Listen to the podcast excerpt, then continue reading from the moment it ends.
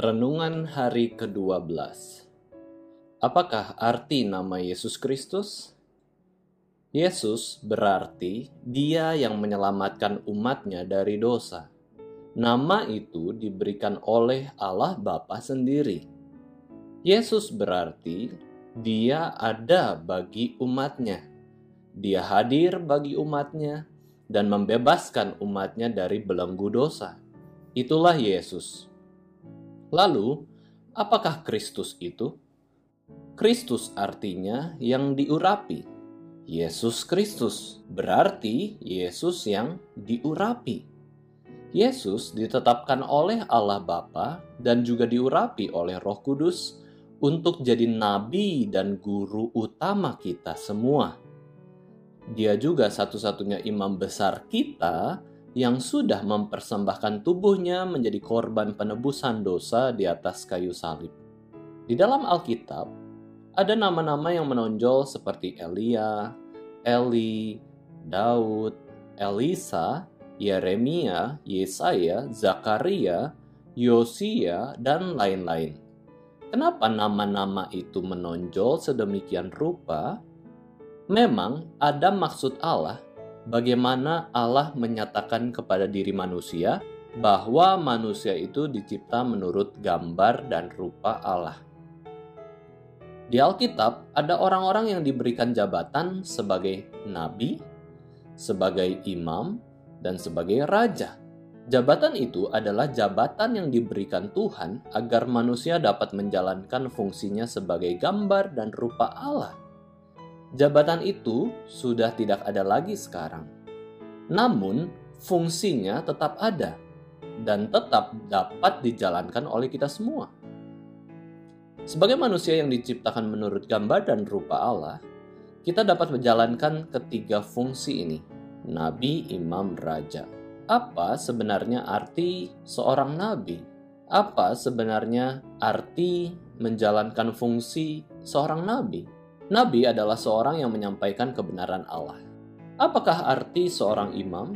Apakah arti seorang yang menjalankan fungsi imam? Imam adalah seorang yang menguduskan dan mempersembahkan sesuatu untuk Allah. Apa arti seorang raja? Apa arti seseorang yang menjalankan fungsi sebagai raja? Raja adalah seorang yang memerintah sebagai pelayan Allah. Dia memerintah untuk kemuliaan Allah. Bapak, Ibu, Saudara yang terkasih, Tuhan inginkan kita menjalankan fungsi-fungsi ini dalam kehidupan kita sehari-hari. Kenapa kita diperintahkan Tuhan menjalankan fungsi ini? Agar kita semua itu menjadi berkat bagi banyak orang. Di dalam keberadaan kita sebagai manusia, kita diharapkan agar bisa jalankan fungsi-fungsi tersebut.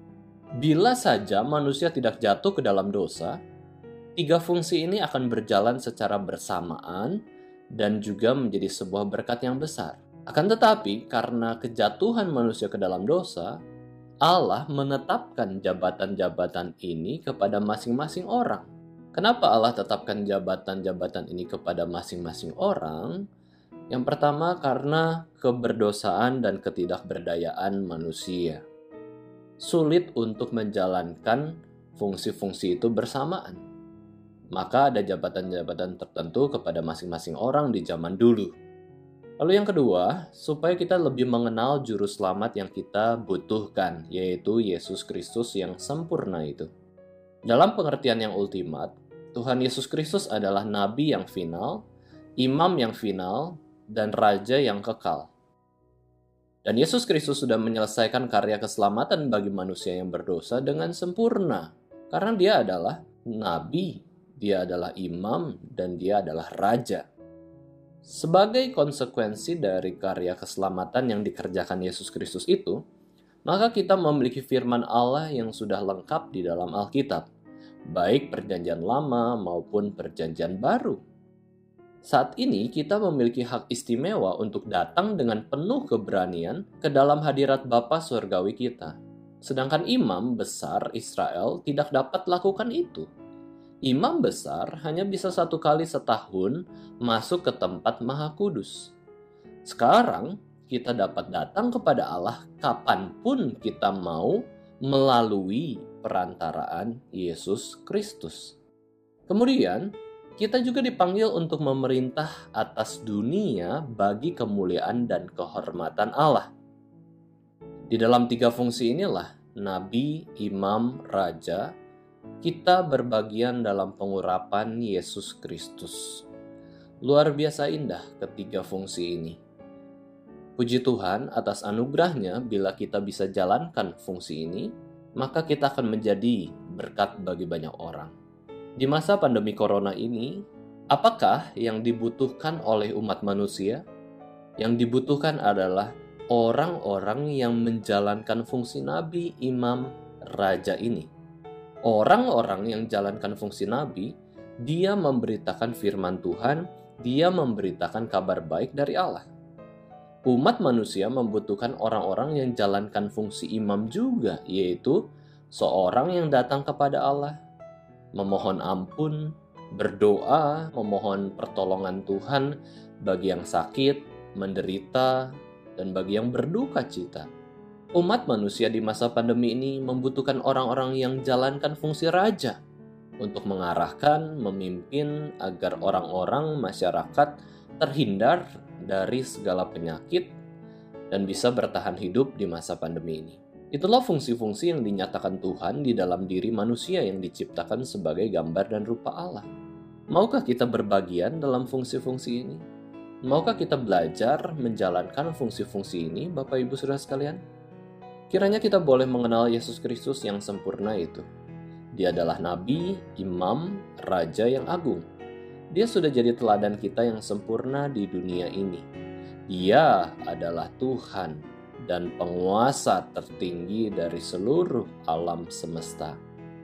Dengan mengenal Yesus Kristus sebagai penguasa tertinggi gereja, penguasa tertinggi semesta, maka kita perlu tunduk kepada Kristus dan firman-Nya senantiasa, dan kita perlu menjalankan ketiga fungsi ini seperti seorang nabi yang memberitakan firman Allah, menghibur sesama, seperti seorang imam yang senantiasa berdoa demi kebaikan dunia ini, dan juga seperti seorang raja yang memerintah mengatur segala sesuatunya agar berjalan dengan baik.